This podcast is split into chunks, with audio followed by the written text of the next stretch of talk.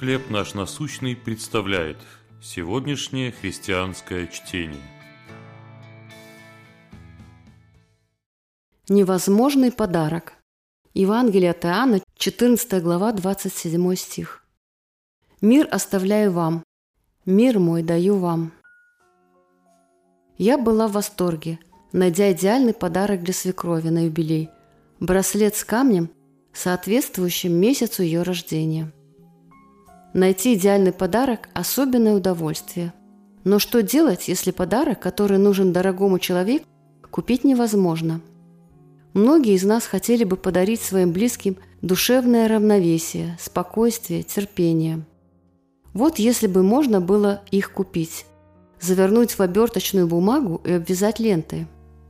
Однако такие подарки не продаются и не дарятся. Людям это не под силу. Зато Иисус, воплощенный Бог, дарит тем, кто верит в Него, один невозможный подарок – свой мир.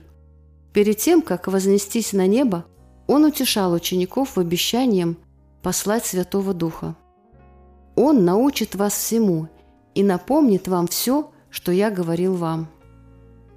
Он оставил им мир, вечный, неувядающий дар на те времена – когда их сердца будут испытывать страх или смятение. Он сам – наш мир с Богом, друг с другом, а также мир в душе. Мы не в состоянии подарить дорогим людям дополнительную меру терпения или здоровья. И не в наших силах дать им умиротворение, которое бывает так нужно среди жизненных невзгод. Но Святой Дух поможет нам рассказать им о Христе, подателе и воплощении настоящего, неприходящего мира. Как Христос принес мир в вашу жизнь?